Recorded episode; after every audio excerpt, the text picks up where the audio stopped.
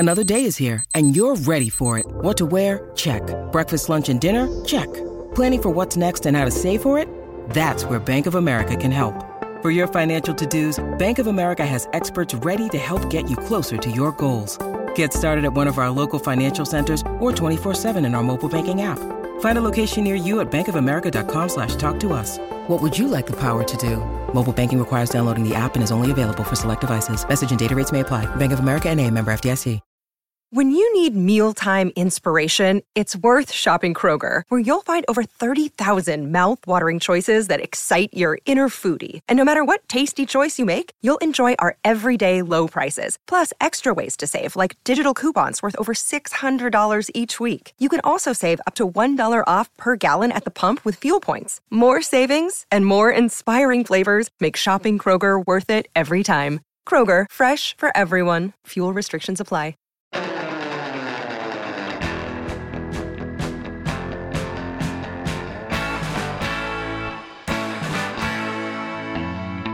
Orange and blue sunset at Mile High here in Broncos country. Let's get ready to ride. Russ and the rest are gonna light up the sky. We'll break it down after the game with the guys. Hometown heroes with their own sports bar. The best coverage in Denver. Don't go too far. Just turn on DNVR. We are.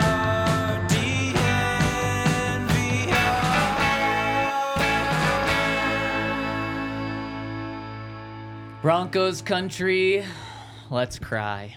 Man, that was painful in every way. We're going to talk about the Super Bowl today, how the Broncos can counter the Chiefs. What's the best way to do it? Is it to build a team around the quarterback? Is it to do everything you can to get the quarterback? Is it something else? Do the Broncos have the right leader in place with Sean Payton to do that? We're going to do it all on the DNVR Broncos podcast, where I've got Henry Chisholm, you here behind the camera, Super Bowl 50 champ Todd Davis, and Zach Stevens rolling with you today. Was it as painful of a day for you guys as it was for me? It wasn't that bad for me. Okay, good. I felt like they grinded really hard for that game. I felt like, the 49ers had a couple of opportunities to put them away. They just couldn't get it done. I just felt like, I don't like the Chiefs, but if you can get it done with one of your worst years and the offense is not clicking, like, I respect it. Don't want it to happen. Yeah. Don't like it, but I respect it. Yeah, we had week 1 of the Madden League yesterday. Oh, did we? I gave up 35 points in the fourth quarter for the game to go to overtime. Got converted 2 onside kicks. So it was a pretty dark day from the start, but yeah, then you go out there and John Elway's giving him the Super Bowl. What was that? So it seems like it's because it's the 25-year anniversary of the Broncos winning that Super Bowl. No, and so they just kind of like rotate through. And so I don't know. Like, if that's it, then there's nothing he can really do. Like, I guess he could say no, and they'd be like, well, what the hell? Like, we just got to get somebody random to carry it up there. But it's that. I mean, that's dark. That was the not even salt. That was the rubbing alcohol just dumped in, not just a little cut on your finger, on like an open wound that could kill someone, because I think it killed Broncos country. In fact, I'm shocked that I even saw it happen live because I didn't want to watch the post-game stuff after the Chiefs won. I was just too lazy to turn it off. And then I look up, and John is carrying the Lombardi trophy through all of the Chiefs players. He's got a smile on his face. Then he goes up to the podium. He hands them the Lombardi trophy. He daps up Patrick Mahomes. He congratulates Travis Kelce. And it was so unbelievably painful. Yeah. Like, that was what just made it even worse. And to me, though, I get why he did it. It was 25th anniversary. You're right, Henry. That's a nightmare situation, even if the 49ers win. But it makes more sense at least then. Yeah, like, because then he's giving it to all of his friends, too. Yes. Like, he's dapping up the McCaffreys. He's dapping up the Shanahans. He's dapping up, like, John Lynch. All those guys. Exactly. But, like, those are his guys. But then that would have been viewed as, on the flip side, like, man, John could have been the one on stage with Kyle, as Kyle with his head coach, if he just would have hired him. That also would have been like, that would have been salt in the wound, not like rubbing alcohol in the wound. Man, if I was John, because you knew going into the game, it's 50-50 that you're going to be handing it to the Chiefs. Or in this scenario, in my opinion, like either one would have been a bad one.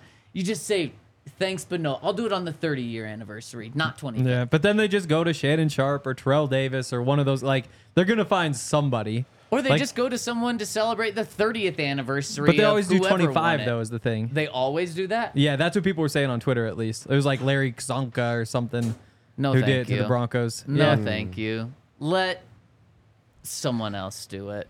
Oh, you want the whole team just to decline? Yes, all 53. Yes, because the Chiefs, you knew the Chiefs were there when you signed up for that. I don't really blame John. That was just like the cherry on top of the awful day that it was. Yeah, I blame John. I felt like maybe they should just have like one great from each team in the green room, and then whoever wins, their great is the one who walks it out, like a chief. Like have Tony Gonzalez and Jerry Rice, the same people who did the intro. Have them both back there, and then whoever wins, you carry it out to your team. Or like, didn't it start with someone carrying the trophy and then gave it to John, and then John finished it off? I didn't start watching. I think so. I don't remember who it was. It could have been Joe Montana because he was at the game, and that would have made sense. Like, I guess in this case, it wouldn't have made the most sense. But have John start it? I don't know. It was just such a... so awful, and the game itself was so awful because you mentioned it, Todd. There were, from the first quarter until nearly the end of the game, there were so many opportunities where the 49ers could have ended the Chiefs, or at least done something to make it seem like it was over, and they just never did. And it started in the first quarter. It was 0-0 after the first quarter, yet the 49ers absolutely dominated the Chiefs in the first quarter. It was like 126 yards to 6 yards late in the first quarter, yet it was 0-0. And at that point, I was like, the Chiefs are going to win. But then it was 10-0, and I'm like, oh, maybe the Chiefs aren't going to win. And there were so many points throughout the game where it was like, end them. And they didn't. And every time they didn't, it just felt like this is going to come down to the last drive. And if Patrick Mahomes has the ball in his hands, that's it. It's going to be game. And that's what it was just a quarter later. Yep, that 10-0 was when I made all my money. It's like 5-1 odds on the Chiefs to win the Super Bowl from down 10-0. Like, sign me up all day. You got like, 5-1? The highest I saw was 280, plus really? 280. Yeah, yep. I would do a little shopping. Found a good, yeah, it was it was pretty cool to make all that money, but it sucks its way. It's just so like obvious what's going to happen though. Like they are not going to lose that game. It's Patrick Mahomes and it's Brock Purdy. When Brock Purdy's out there just like missing open receivers, you're like, come on. Like I don't care if when they try to run like a reasonable offense, it doesn't really work at the beginning of the game because you just know when it comes down to it, they just give the ball to Patrick Mahomes and something good is going to happen. It's just what they always do.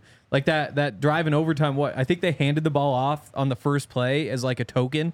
Just say like, yep, we're willing to run the football. And I'm not sure they actually ran the football again the rest of that drive. One more time. Mahomes, there was one more. To Pacheco up the middle. Yeah, so they do it one more time on the fourth down. So they run the ball twice on that drive, and the rest is just like, yep, Mahomes, just go beat him because you always will. And it sucks, but like, I don't know. There was never a doubt in my mind that they were going to win that game. Man, and it just felt like the first half, Andy Reid was like wanting the 49ers to win the game. The play calling was so bad that Travis Kelce screamed and pushed his head coach in a game because he was so frustrated with, I have to imagine, the play calling, but then the personnel decision on in the red zone to not have Travis Kelce in, and Travis was pissed because the tight end that was in there let up a block, and that allowed a 49ers defender to strip the ball from Pacheco. Obviously, that's still on Pacheco, but like the Chiefs were losing it. Yep. The Chiefs were losing it and playing awful and not doing anything. They had 3 points in the first half, yet Kyle Shanahan blew this game. blew this game, and he was the one, him, Christian McCaffrey, John Lynch, the one that everyone in Broncos country wanted to win because, of course, their ties to Colorado, the ties to the Broncos, and man, did he blow this game. And let's get into the thing that's being talked about the most.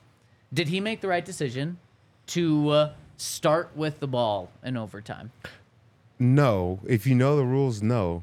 Did he know the rules? If you know the rules is the biggest thing because, Todd, after the game, all we're finding out is every chief outside of Mecole Hardman knew the rules. In fact, there's I think it was Justin Reid said after the game, Andy Reid in training camp was telling us how different the rules were in playoff overtime compared to regular season overtime. He said we talked about it every single week, yet you have Kyle Juszczyk and so many other players, but Kyle Juszczyk, who's a Harvard graduate, say, yeah, we never talked about him. We didn't know the rules of overtime. What? Yeah. You don't know the rules of overtime and how it's different in the playoffs, and you have 2 weeks leading up to this game? Like, I don't think that was Kyle Juszczyk not listening. Kyle Shanahan never went over this. No, he definitely didn't. I got to be honest, though. I didn't know the rules either. But that's okay. You weren't sitting in meetings for the past 6 months. Exactly. And we won ours fair out. We didn't have to go to overtime. No, but that's crazy. But if he had knowledge of it and then you won the toss, you have to go second. You got to see what they do, and you can follow it up. Because then you can know if you need to go for it on fourth down instead of trying to kick the field goal. Like, it's just so many more options. Yeah, but I go the other way, though, because if you tie on those first, like you both get a field goal, both get a touchdown, then you get the ball. Because at that point, it is sudden death. And so that's why I would have chosen to go first, because if I'm the Niners, we go down, kick a field goal, they go down, kick a field goal, tie game, we get the ball. But you don't know Andy Reid's mindset, and you don't know if it's fourth and 1, fourth and 3. Andy's like, F it, I don't want to go back to back. Like, totally. Go for it. We're going to win this game or we're going to lose this game. Like, that way, I feel like you don't control the destiny of the game anymore. And it also, I mean, on that fourth down, when the Chiefs went for it from their own 40, if they got the ball first, they very much might just punt it away. Exactly. In order to force the Niners to have the ball on their own 10 and have to go 90 yards or, I guess, get a field goal there. But in that case, they knew the entire time we're going for it because we simply have to. And then also, Henry, where I disagree with you is, and you've said it multiple times already today, it's Patrick Mahomes. If he's got the ball in his hand, you're probably not going to see that third possession. If you get the touchdown, then you do. Maybe not, though, because do you think Andy Reid, if they get a touchdown, I mean, you got the ball, Patrick Mahomes' hands, ball on the 2-yard line. Don't you think Andy Reid, let's say the 49ers get a touchdown, kick the extra point, so they're up 7, the Chiefs have to get a touchdown. Chiefs get the touchdown. I have to imagine Andy Reid saying, instead of giving the ball back and then it is sudden death, I'm going to give Patrick Mahomes the ball on the 2-yard line and give him one opportunity to win the game right here. Yeah, so I don't think regardless you're seeing the ball back. Yeah, you have so many options if you're the second team, and they're probably running the same exact play they ran to win the game, like, and they're going to get it and they're going to win anyway, so... Yeah, I think you have to go second. Just like you have to go second for sure. Yeah, I mean they were gonna lose either way. It really doesn't matter. They weren't gonna win that game. When I was sitting there, like I was thinking I would definitely take the ball first. Everyone on Twitter said no. It is what it is. I don't know. I think it was closer than. I mean, it was 19-19. You know, they had to go into halftime. It was a close game. Yep. Yes, they had ways to put it away, but. I don't know. I think I never felt like the momentum was so one way for the Chiefs. It was all 49ers, and then it kind of went back and forth a little bit, but it never was just like the Chiefs had the momentum and they've made this big swing and now they're going to take advantage of the game. It wasn't like that until that overtime drive. That's the first time I felt like the Chiefs are in control and they're making it happen. My thing is I just expect it, though. It's like when it comes down to it, like, they can go get the touchdown. They have no issue going and getting the touchdown. Like, even if they haven't done it all game, like Russell Wilson does that, We saw that in Denver all year, like, 2-minute drill. Russell Wilson's going to find a way to go get points. We're talking about Patrick Mahomes. Like, I get that they didn't really have anything going the whole time, but I don't know. The whole time I'm just sitting there thinking, like, here it comes, here it comes, here it comes. It's the same thing with, like, Brady at the end of those games. It's like, yep, 2 minutes left, down 3. We know what happens. And then after the game, we have to listen to Patrick Mahomes say the Chiefs are never underdogs. And sure enough, I guess he was right about that. But are they being underdogs again? Because over at Bet365 right now, I mentioned to you guys this before the show, the early regular win season total is out for the 49ers and the Chiefs. A little Super Bowl special. I guess that's what you get when you make the Super Bowl, is you get your win totals put up first. Guess whose win total for next year is set higher, the Chiefs or the 49ers? 49ers. The 49ers are set at 11.5 wins. The Chiefs are set at 10.5 wins. That's crazy. Like, if you want to make money, you take the over on the Chiefs. The worst Patrick Mahomes has ever been is this year at 11-6. That's what they're saying they might not do this coming year. I actually like the 49ers. They're a really good football team. They're going to hit the over, too. And so you can already get in on NFL futures for next year over at our friends with Bet365. But they've also got draft odds out. You can pick which team is going to pick certain players. In fact, right now over at Bet365, you know who is the favorite to draft Bo Nix? The Broncos. The Denver Broncos. Plus 250. They're saying it's pretty darn likely the Bo Nix is the Broncos' next quarterback. And there are so many fun odds over at Bet365. Scan the QR code on our screen to download the app or use the code DNVR365 over at Bet365, where if you place a $5 bet, they're going to give you $150 in bonus bets instantly. Or you can get a first bet safety net offer up to $2,000. If that bet loses, you'll get that refunded into bonus bets up to $2,000. So check them out, Bet365. Use that code DNVR365.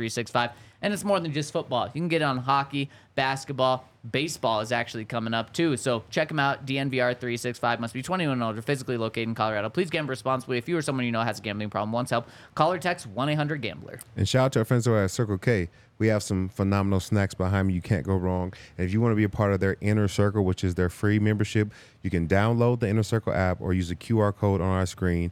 Use your email and phone number, and you'll be fully enrolled. Great thing about them is there's tons of perks.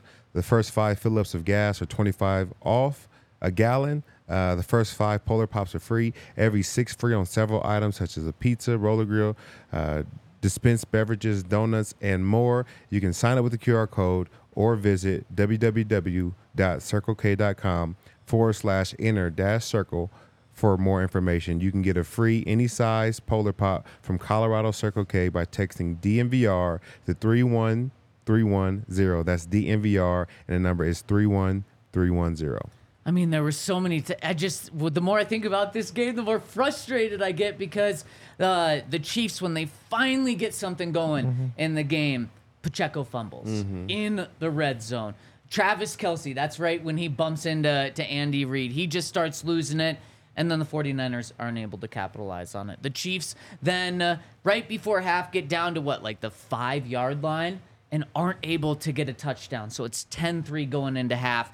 And you're like, it's not ideal because the Chiefs get the ball coming out of half, but they're not going to be up after that. The worst case, it's a tie game. And then coming out of the second half, Patrick Mahomes throws up the biggest duck interception ever. And it's okay, that's exactly what the 49ers needed. Not just a stop. They still have the lead, but now they have the ball in the Chiefs' territory. And then they end up punting, and they don't get anything out of it. And it was just man, they had so many opportunities to end the game. And when you don't end it against a Patrick Mahomes, against a Peyton Manning, against a Tom Brady, and you let the elite quarterbacks just stay in it, the game's just going to be, you just run out of opportunities to close teams out, and the great quarterbacks are just going to always capitalize on that. Yeah, it's kind of like having a great boxer on the ropes. They're comfortable there. And if they dodge enough punches, I think eventually you get tired and you get hit with one, and it kind of changes the momentum, even if you had them back into a corner. And that's kind of how the Chiefs are and how they were yesterday. You had them on the ropes. You didn't get the knockout. You didn't even get a knockdown, really. They just kind of stayed in it and kept finding a way. And with that team, they've been through a lot. They battled through adversity before. They were never shook. They weren't going to get shook. So, it's one of those things you got to really win to beat the Chiefs because, one, they're always going to be in it. But, two, the officials always are going to give them like extra calls and extra love. So you got to like win by 20 to win by 2. You know what I'm saying? Mm-hmm. So I just didn't feel like they took advantage of the opportunities. They were definitely there. They just couldn't finish it off. Man, and Greenlaw. Have you ever seen an injury like that? No. Oh, coming off the sideline. Yeah. That was a huge loss. I feel like that's what got Travis Kelce started with those little out routes, quick routes. Like he wouldn't have been able to complete those or hadn't up until that point. That was a huge loss for them. In the first half, Travis Kelce had 1 receiving yard. In the second, for one catch, 1 receiving yard. In the second half, when Greenlaw was out, 8 catches for 92 yards. And overtime, right? Yes, and overtime. And with Rashee Rice really being the only true receiver that the Chiefs have, they had to have Travis Kelce. The Chiefs had to have Travis Kelce. And when they came back from commercial break, and that's how we found out about the Greenlaw injury, was they were like, you wouldn't believe what happened. And they showed the guys running onto the field. Before Greenlaw went down, I thought, like, you got to be kidding me. This is like a flag from the sideline running out too early. And it was way worse than that. I feel so bad for Greenlaw because now it impacts next year, maybe like all of next year as well. But he was playing with his hair on fire. Yeah, he was. That 49ers defense came to play in the first half, and when he went out, it's like it took everything out of it. Yeah, it took like the air out the defense. Like you can tell, like, you know, he's a great player, but he's also like one of the emotional leaders. Yeah. I think he gets them going and, you know, really has great energy.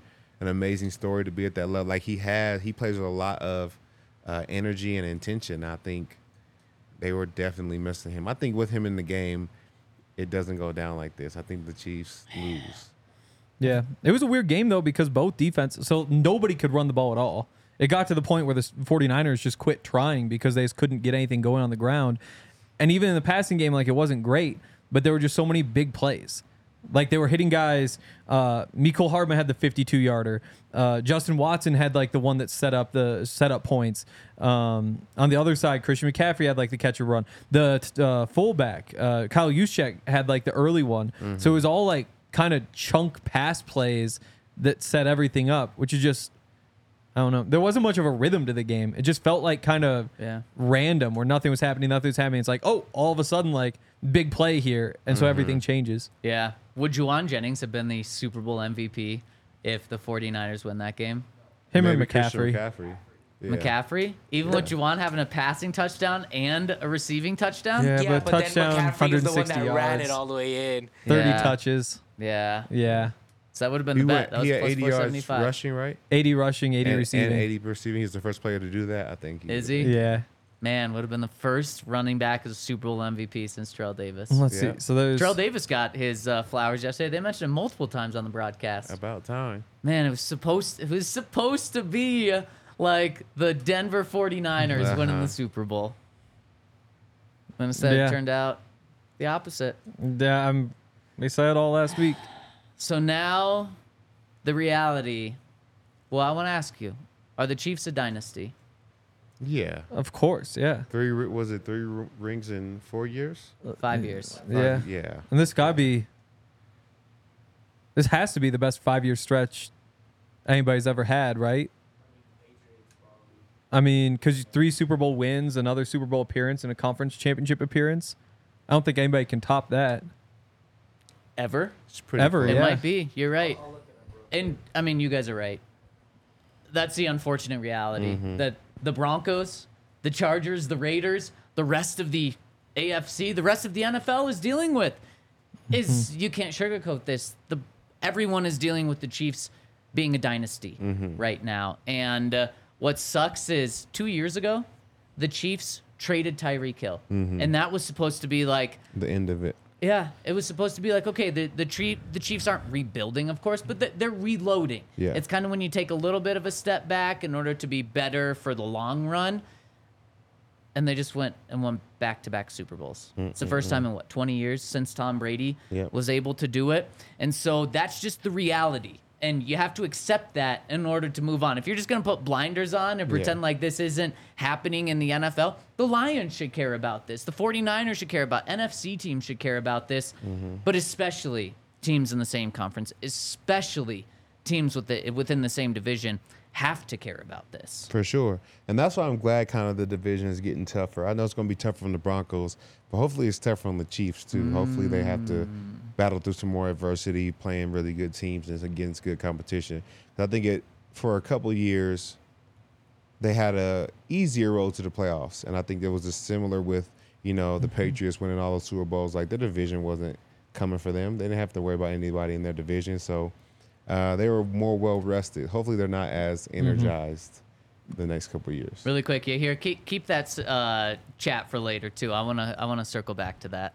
Cool. Also, real quick, the Patriots can match what the Chiefs have done. They're the only team. Yeah, 2014, 15, 16.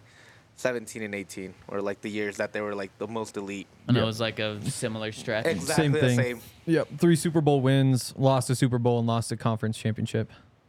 But that's the only one. 49ers wound up, I think they had 4 Super Bowls in 6 years, but then the 5-year stretch isn't as good. And the Steelers didn't do it. Cowboys didn't do it. And I don't even think anybody else would have a chance. They're the Broncos. They had 2, but they never got like a third in there, you know? But how many didn't John have like 5 Super Bowl appearances? Yeah. Yeah, but spread out over 17 years. That's how long he played, 16 years. But I don't know when he made his first couple years into the league. Yeah, the Chiefs are good. So what's the best way for the Broncos to approach this? I mean, it's a dark day. It's a dark day, and now the Broncos. Let's start here. Does yesterday the Chiefs winning change the way the Broncos approach building their team? No, I think you got to build a good team, and then when the time is right, you go get your quarterback. That's if we want to win long term. I think Patrick Mahomes came into a great situation, and I think he was able to thrive off the winning culture that was already there with the Chiefs and then build his own legacy because of how talented he is. I think we're missing a lot of pieces that can make us a championship caliber team along with the quarterback. But maybe you build that winning culture, have some guys that are fighters at quarterback. And then eventually once it's time and, you know, this is the guy, then you trade up, you get him to go along with the team that you have. Yeah. The way I see it, so Mahomes probably plays another 10 years. He's 28. And so like, the first piece of the plan is like, make sure you're good 11 years from now, but that's not really something you have to worry about right now. Like that's a problem you worry about like 4 years from now, 5 years from now. Sean Payton's not worrying about that. Oh, Sean Payton shouldn't. Right. Or he can't. But like, if you were just like, if you're the Penners, that's what you worry about is number one, you got to be good 11 years from now because that's when everything opens up. But obviously that you start worrying about that in like 5 years. For now, you just find a way you need to find a way to compete with Patrick Mahomes, and that's not an easy thing to do. And so you kind of have to just do something crazy. Like you have to find a way to like get you a guy who's just as good as Patrick Mahomes, or at least close enough. And I don't know how you do that. Like you could convince me that like you just trade everything you have for Caleb Williams, you know, your 3 firsts, Surtain, a second, whatever, and see if he just all of a sudden is just crazy enough that he's as good as Mahomes. And in a few years, you can build that team around him enough that you can compete. And if it doesn't work out, then, you know, 4 years from now, you replace him and that's when you get your picks back and you kind of start over and maybe you start building more for the future at that point. But I don't know, like Tom Brady lost his division once in his career. Like that's just kind of what you're looking at is there might be a couple opportunities where you don't need to just have like some superstar savior over the next decade, but there won't be many of them. And you're going to be competing with, you know, the Chargers and all that sort of stuff. So, I mean, there isn't like an obvious answer. I don't think like there's nothing you can do that just solves the problem, but I don't know. I think the question, like imagine if the Broncos could say like, we'll just take like a $50 million dead cap hit every year just to get Mahomes out. Like that might even be worth it for him just to say like this, we at least have like a path to a division championship. Like it's just kind of weird to think about how challenging it is to be in that division because I mean you look back like the Jets and the Dolphins and the Bills when the Patriots had Brady, none of them were any good, but I have a feeling that if Brady wasn't there, there'd be a couple years where you're like, hey, they're actually pretty solid. Like, they had a chance. But it just doesn't work that way when you've got somebody like that. Like, I don't even know who else was in Joe Montana's division, but it's probably the same thing. Or, like, I guess Cowboys during their glory days, that was Joe Gibbs also. So they had a couple, three Super Bowls. But I mean, when Peyton was here, I'm sure the other teams in the AFC West would have given up some dead cap in order to make sure that Peyton wasn't in the division. Maybe actually in 2015 would be the only year, funny enough, that they'd be like, no, we'll keep our money. And you can keep Peyton. 9 touchdowns, 17 interceptions. That's still just the craziest stat ever. I think where the Broncos need to start is turning to our friends over at Factor Meal Kits to get the best meals. Because if you want delicious, if you want nutritious, if you want healthy, and if you want convenience, Factor Meal Kits is going to provide that for you. Meals arrive every single Tuesday straight to your door. And you don't just get meals. You can get breakfast. You can get smoothies. You can get added benefits. They've got so many things over at Factor that you need to get in on. It's also affordable, especially if you use the code DNVRBroncos50 over at factormeals.com/DNVRBroncos50. It's going to get you 50% off. There's no prep. There's no mess. Factor meals are 100% ready to heat and eat, so there's no prepping, cooking, or cleanup needed. So check out our friends over at factormeals.com/DNVRBroncos50. Go check out Empire today as well. This floor, I think I actually said this during one of these reads, it got all scratched up. Like, we redid the studio like a year ago or like year and a half ago or something like that and put in like this floor. And at the time, everybody's like, okay, no dragging the furniture on the floor. And in hindsight, it's like, well, of course somebody's going to drag the furniture on the floor when we're moving around 4 or 5 times a day. I think that rule lasted a day. Yeah, and then there's just scratches all over the floor. So point is, we've reached out to Empire, and the rumor is we're going to be getting some nice floors. I would vote like carpet, maybe have something scratch free. I'm not really sure, but sure like they've got it. We have to put like little pads underneath the furniture so it doesn't scratch when you move. We didn't. Trust me, we didn't. I know that for a fact. Well, point is, this time around, we're going to pay more attention to those floors, or at least if I was in charge, we would. And we're going to make sure that they're nice and sharp. Empire's awesome. They've been making people floors for forever. Their jingle is obviously like one of the classics. What is it? Let me hear it. I'm not much of a singer. So instead of like shopping, they've got like the app so you can see like virtually how the floors will look. They have their warranties. If there's an issue, just call them up. A whole bunch of awesome perks. So schedule a free in-home estimate today. Just for listening to this podcast, you can get $350 off if you use the code DNVR. Restrictions apply. See empiretoday.com/DNVR for details. All right. So I agree with both of you, but I think it is very clear the path the Broncos have to take moving forward in order to combat this Chiefs dynasty. And it is do anything and everything to go get that guy at quarterback. But it doesn't mean the Broncos are in no rush. So you don't have to, if you're not 100% sold on Caleb Williams, if you're not 100% sold on Drake May or Jaden Daniels or Bo Nix or Kirk Cousins or Justin Fields, any of the guys that could possibly be available, you aren't in a rush, as Henry said. You're with Mahomes for the next decade. So there's no reason to go all in this year. The Broncos can't go all in this year because they're literally going to make a decision to move on from Russ, which will prevent them from going all in. In fact, they have to pay. It's the complete opposite of going all in. They're going all in to kick Russ to the curb this year, not to win games this year. But if it is Caleb Williams, you do everything you can to try to get him, to try to convince the Bears. And yes, everything you can to try to go get him. But if it's not this year, then for this year, you build the team around the quarterback. Unfortunately, I hate this. But you have a stopgap quarterback. Maybe it's Gardner Minshew, who wouldn't be the worst idea, possibility. He can get you to the playoffs this year. He almost did it with the Colts. If it is just taking Michael Penix, Bo Nix, J.J. McCarthy that you're not sold on, but they're not going to cost you everything to get, and you can move on from them next year or in 2 years if needed. If it's Arch Manning in 2026, you identify him as the guy right now, and you kind of have some stop gaps in between. You do whatever you have to do to get the guy because Patrick Mahomes is 14-3 in the playoffs. You know his three losses, who they were to in the playoffs? Tom Brady. Yep. Joe Burrow? Tom Brady, Joe Burrow, and... Don't think too hard. Wow. They didn't lose one to the Bills in the playoffs, no. No. Haven't lost to Josh Allen. So one loss to Tom Brady, one loss to Joe Burrow. One loss to Tom Brady, that was Super Bowl. Yep. One loss to Joe Burrow, that was conference championship. Yep. So it would have been conference championship before that. Has it been Tom Brady again? Because the Patriots exactly. Exactly. That was Tom. Or that was Patrick. So we said Tom Brady. That should have been. We did say Tom Brady. Put two fingers. Exactly. Yeah, we said it. I told you not to think too hard.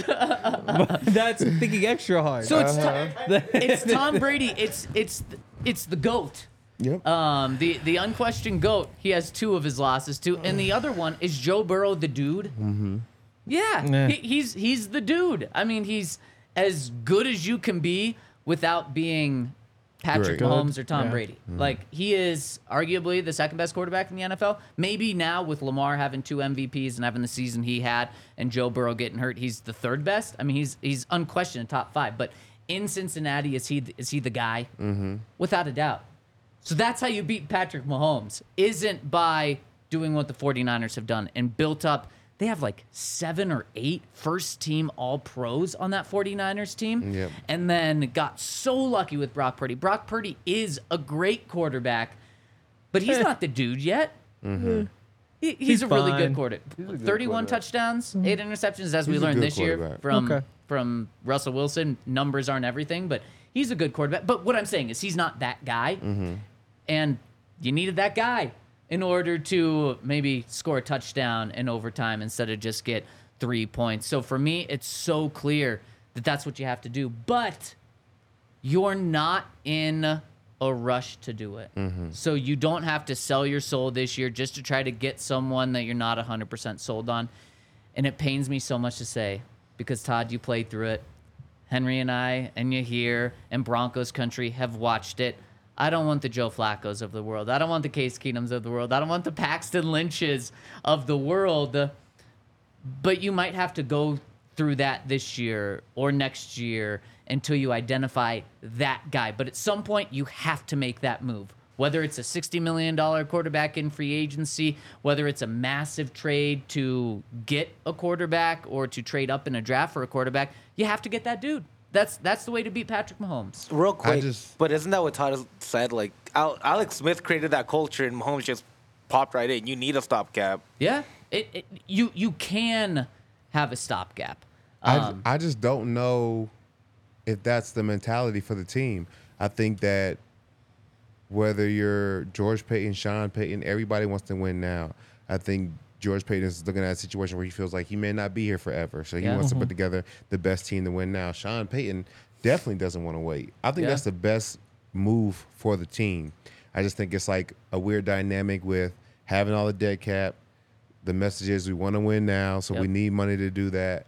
But then also it's probably not best for the team to try and push to win now, but it seems like that's their intention. 100%. It comes from the owner too. Yeah. The owner said after the season, he came out and said, Broncos Country, we are just as impatient as you to win. We want to win right now.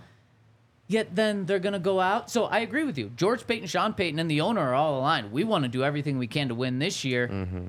Yet with their actions, the first move they're likely going to make is making it so much more difficult for them to win this year. Yep. Like, things are not going to add up. Unless, I guess, they're able to get Russ to take a restructure, take a pay cut. I think if Russ comes back, I think what's most likely to happen is it's a restructure by kicking that 2025 guarantee till next year. So it's really just one more year. Mm-hmm. That's probably the most win now move that the Broncos could make. Yeah. Is by only having anyway, Russ is exactly paying Russ all the money he's going to get this year. There's no pay cut there, but what you get is just a 1 year thing with Russ instead of having a 2 year commitment for him. That's their best option for me. Because then you can build up more around Russ this year and build the team more and not have that 2 year commitment to him. Yeah, I agree. Because I mean, we're just not in a position to really build with the right quarterback and some pieces. Like, I was looking at salary caps yesterday, and to see that the Houston Texans have almost $80 million in salary cap. Plus, they have their quarterback of the future. They have their wide receivers for next year. They have O-linemen. They have outside linebackers. They have corn. Like, yeah, it's crazy. What are you even going to buy with $80 million? You might as well just go get Chris Jones and then you guys go to the Super Bowl. Yeah, like, Chris Jones. Which, pocket the extra money. And get him out of the AFC West, please. Like, it would stink that he's still in the AFC, but get him out of the West. Maybe you do a little Tom Gronk thing where you trade for Travis Kelce and you get Chris Jones with that money. You know, and you're really built for the future. They're going to be crazy. But then, like, as much as it seems like the Chiefs are, like, just going to win for forever, like, there's a chance Andy Reid retires. There's a chance Travis Kelce retires. But the big one, like you said, Chris Jones, he's a free agent. And while it seems like one player can't make that big of a difference, he was the guy in Brock Purdy's face on that fourth down that made them have to kick a field goal. So, like, without him, who knows how that goes? Yeah, like, it makes a huge difference. Yeah, and, you know, they also aren't spending that $30 million on him. They get to spend it wherever else, and who knows how it all plays out, but hopefully he leaves. It'd be nice to have him out of the division. It would be so nice to have him out of the division. Obviously, betting odds is purely just how the public is viewing things. But right now, the betting odds, who do you think the favorite is to land Chris Jones? Who do you think the two favorites are? One of them's a heavy favorite. For Chris Jones' next team. You might have identified one. Don't overthink it. Yep, they're number two. Okay. Texans number two. Yeah. But the heavy favorite is the Chiefs. Of course, and stay. What is their financial situation like? I think they've got $23 million in space. Well, that's Chris Jones. Plus, you have to open up other room in order to keep him, let alone build your team around him. But that's one of those things where it's like finding $10 million is easy. Finding $20 million is like sneaky kind of easy, but down the road you might not like it. Like, if they restructure a couple things, like, you can do a couple things a year and be fine. It's just when you have to clear like $30 million in space, shout out the Broncos, or $40 million, where then all of a sudden you're kind of you won't get to do that every year. Yeah, so the Chiefs minus 175, the Texans number two plus 750. Then you have the Bears and the Lions there. Let him go to Chicago. Let him go to Detroit. Let's just get Chris out of the AFC. I wonder how he feels too. Like, because I think it's two trains of thoughts in the NFL. Like, you either want your money or you want rings. And then when you're going up for contracts, like, that's the two thoughts. Now he has three. And it's like, because, you know what I'm saying? He's going to get a lot of money and a lot of money up front if he goes to the Texans. Is he like, you know, we had a great run, got three rings, Hall of Fame secure. Like, now I want the bag. That would be my thought process. Yep. But I don't know what he's thinking. Well, it might be one of those where they see, like, Andy Reid, Travis Kelce sit down and say, like, hey, we got one more run in us. Come back. You'll still get your, like, $20 million. We just can't do $30 million this year. Like, do one more year. We'll retire. Then you can go get one more deal after that. And I could see that happening, but I just look at Chris Jones' actions. He missed money. Week one last year because he wanted the bag so much. And so what did he do? The Chiefs said, like, we can't pay you a big contract, so we're just going to up you for this year. So they just signed not even a full one-year deal because he missed week one. And so he was so adamant about getting the money but he knew he was stuck with the Chiefs. The Chiefs weren't going to trade him week one. So he knew he was stuck with the Chiefs. So he came back for 1 year. So I think there is hope that he does say, no, I want the money. I wanted it last year. I want it this year. And I just won another championship. Like, I did what I wanted to do this year. So I'm surprised that the odds are that favored toward the Chiefs since we saw it. But you're also right. Like, last night, Andy Reid made it seem like he is very much going to come back this year. Travis Kelce was non-committal, but no team has ever gone back-to-back-to-back, right? No, only a couple of teams have gone back-to-back, the Broncos being one of them. But we also saw John stepped away. John retired when he had the opportunity to go back-to-back-to-back. So it wouldn't be the craziest thing for Patrick or for Travis Kelce and or Andy Reid to retire now, but there is also that allure, like, man, we can be the first team to ever do this. I hope it's not the case, and I hope Chris Jones leaves because he is such a key part of that defense. And like you said, Henry, they had a touchdown if Chris Jones isn't right there in his face. Like, it's... it is what it is. Like, they're going to be really good. The Broncos just need to Again, like 11 years from now, Broncos need to be ready. Like that's when you need to be like set and ready to go. It's a true like that's the thing. And until then, like if you can find a way to do something crazy. Andy Reid's not coaching for 11 years. No, he's not. But like Mahomes is going to be playing, and we'll find out in like 5 years at max. Like what is Mahomes without Andy Reid? I don't know. He's still Zach good. Was saying like he didn't like the play calling early though. So like you can in the first half I did not. Just, I don't know. It seems like whenever we've had the like quarterback or coach, like which one's, it's always the quarterback who's been the more impactful. 100%. I guess you look at the Packers with Matt LaFleur. That might be a stretch, but I don't know. Mike McCarthy actually did pretty well too. You can have great coaching. Coaching, but when it comes down to would I rather have Andy Reid next year on a neutral team or the Broncos or Patrick Mahomes? Mm-hmm. Come on. It's easy. Yeah. Every single team is going to take, even Joe Burrow, the great Joe Burrow, you're going to take Patrick Mahomes over Andy Reid, without a doubt. Oh, yeah. Now, you know, I've seen some people saying Herbert's better than Burrow, and I'm kind of getting convinced. Because all he has is that one playoff run. But that's not a conversation for now. How many playoff runs does Herbert have? That's what we're going based off of. He has one playoff appearance, and it was it the biggest? Was it the biggest blown loss in playoff history as well? Yeah. To a guy that you have knocked down a lot this year. Fair, Trevor Lawrence. Yeah. I mean, Trevor Lawrence hasn't lived up to that generational. But that's kind of where I'm at right now, where it's like, when you talk about good quarterbacks in the NFL, like, it's Mahomes and Lamar. Mahomes above Lamar, of course. But then after that, like, Josh Allen is probably, like, in a next tier of his own. There's Joe Burrow's with Josh Allen, for sure. You think so? Yeah. Joe Burrow does get hurt more, which is obviously a concern. I don't worry about that. I would take Joe Burrow over Josh Allen. Yeah, he's been to the Super Bowl. He's beat Patrick Mahomes. Josh Allen hasn't done that. And I think Josh Allen's a good quarterback. He just makes too many mistakes. He does. He takes too many chances. I think that's going to be his downfall. Like Patrick, besides that interception, he's been like flawless through the whole playoff run. And that's like an interception you live with too. Like you're stepping up in the pocket, like you're on the run and it sails out. Like what you want him to do, like never throw that pass. Like those are the sorts of passes that make him Patrick Mahomes. Like it's not an easy thing to do. Like, but if you're going to be trying to do crazy stuff, like a couple of them aren't going to go great. I thought that could have ended the game. It was 10-3 at that point. Yep. That was such a weird throw. Just throw it. I didn't understand what happened there. It seemed like it really sailed on him.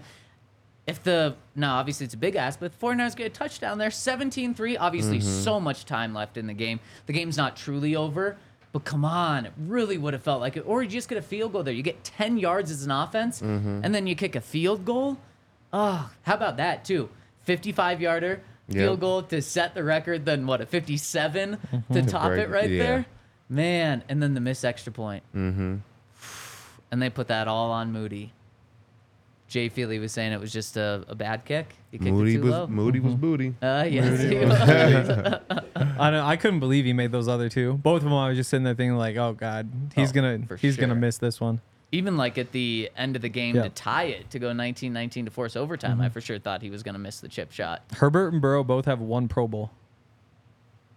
Pretty crazy. Like you would think both of them have multiple just given the way people talk about them. Yeah, for sure.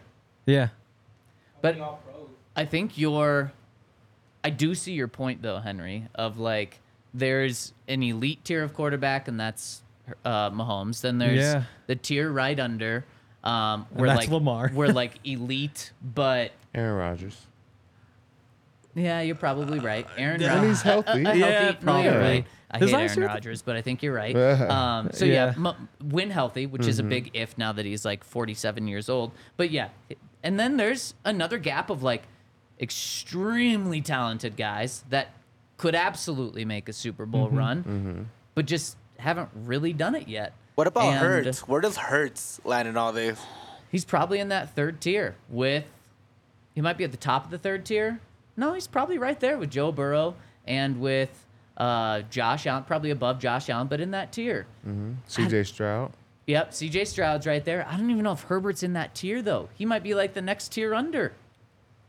Like the same talent, but like talent, but not the wins. You haven't even won a playoff game yet. Also, didn't have Jamar Chase and that whole squad. Like That was an insanely talented team also, especially offensively. About Justin Herbert that's had Mike Williams, a $20 million receiver. But how often has he had Mike Williams? Keenan Allen. He's always hurt. Keenan Allen also hurt. Really good receiver. Austin Eckler. Yeah. They've had dudes on defense too. But, I mean, not like the Bengals have, I don't think. Like, I just look at Jamar Chase, and none of those guys compare. Like, T. Higgins, like the whole squad over there. Neither is an all-pro.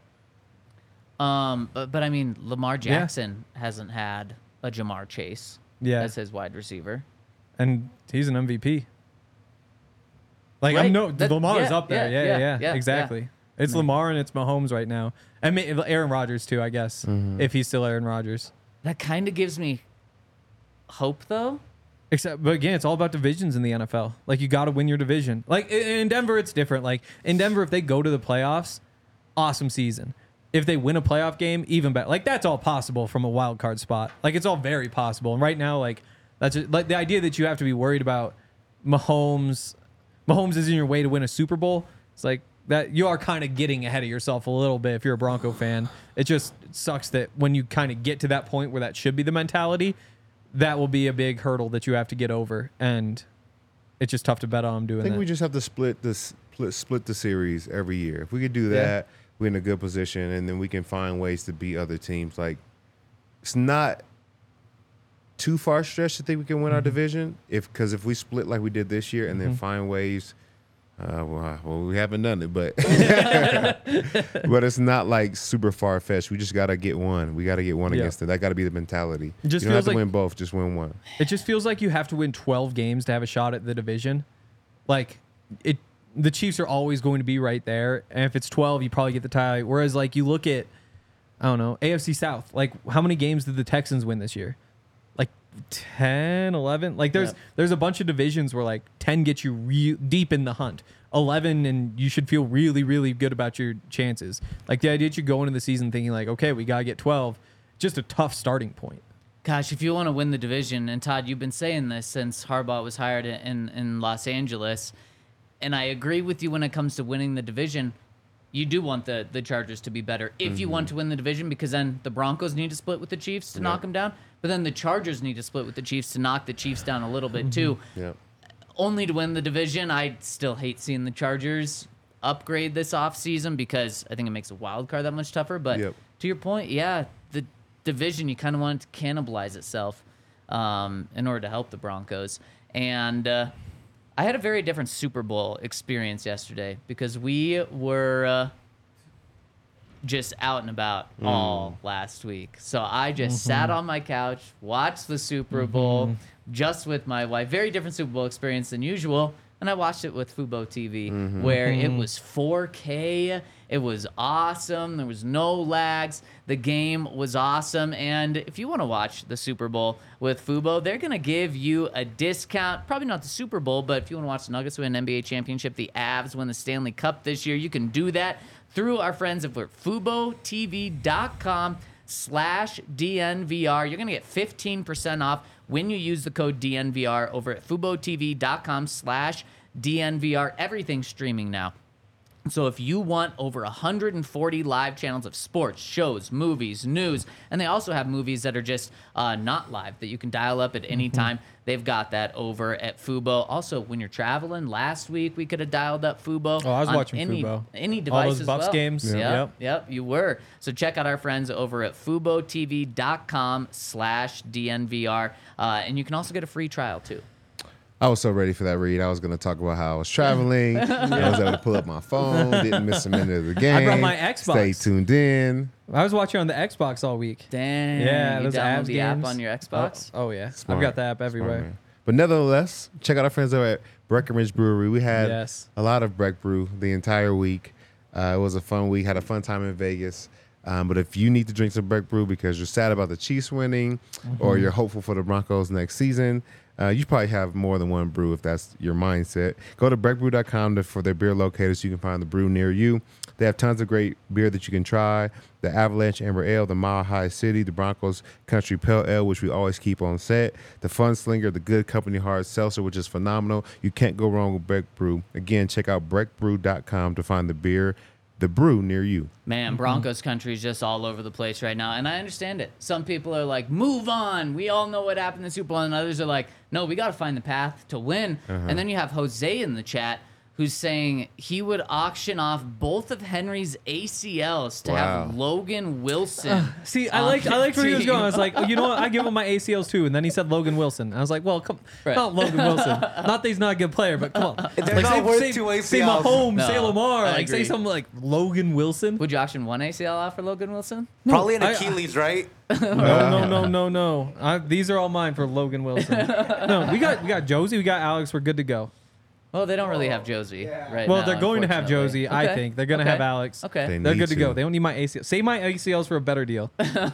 Would you do it for Joe Burrow? That's... I would give... Easy to say when it's not your ACLs you're talking about. ACLs for Joe Burrow. I got my ACLs for Joe Burrow. What if I wind up playing like a rec basketball league or like want to in the future? Like that's then out of the question probably. Like it's not like you're jumping very high anyways. Do the wheelchair league. You'd be good. That actually would be better. That's all about touch and stuff. Yeah. You're not jumping very high anyways. You're good. You don't need them. Bro, you wouldn't believe it. No, if I was at a higher point in my life regarding Joe Burrow, then yes. But I kind of think he just kind of got a little lucky at one point. So but that's not even a thought. I probably believe no. Okay. No. Lamar. I'll be limping around the locker room saying, Lamar, please answer a question. Just one question. He would give you all the answers you need. I'm not giving you my ACLs today. If you want, it's a dark day. Okay. If you want to talk to me in August about giving up ACLs, I might be willing to do it. Right now, no. I'm not giving up. Would you do it for Mahomes? Come on. Henry, be a team player here. Come on, man. Don't be selfish. I gotta think like I'm like my family. Like could I look my cousins in the eye and say like, sorry, I kept my ACLs. Like I couldn't do it. I'd have to do it. Good. All right, let's jump into the comment section. We got one on the website coming in from our friend Foco Buff. Fort Collins, Buffalo. Yeah.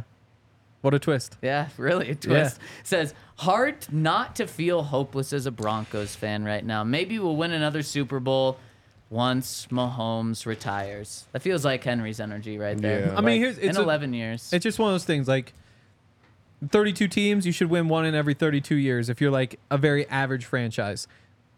To get one in the next 11 years with Mahomes in there, I mean, like the odds are against it. The odds are against it. But that does remind me, right now you can get the Broncos at plus 100 to win or plus 100-1 odds to win the Super Bowl, which I'm not saying you should bet on the Broncos to win a Super Bowl, but I do know that every year I put in a Broncos Super Bowl bet, and I think there's a lot of fans who do the same thing. It's like, oh, why not?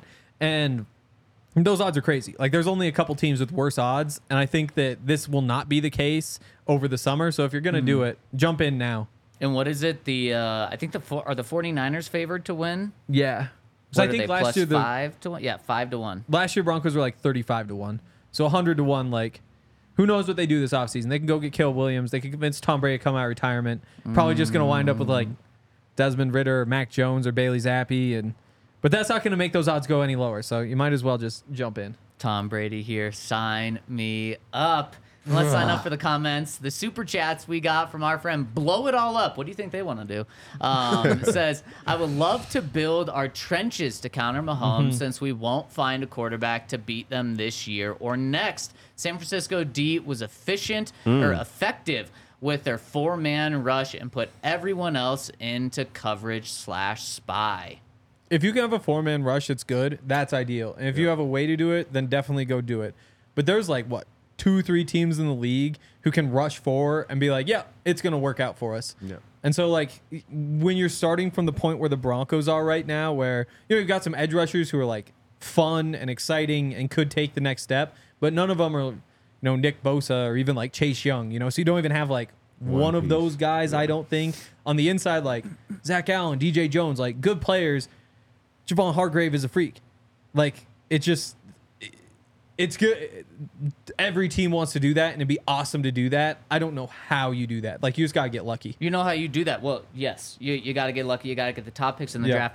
But I think for 4 or 5 straight years, all the 49ers did was use their first-round pick on a defensive lineman/outside linebacker. That that's how they did it. Yep. Was they used those premium picks. The Broncos have kind of used those premium picks on the guys they have now, like third-round picks, second-round picks. Yes, Nick Benito was their first pick in the draft, but it was a second-round pick. It's not truly those premium picks where the elite edge rushers and defensive linemen go. They go in the top 10. Yeah, and they have a lot of guys that just win one-on-one matchups.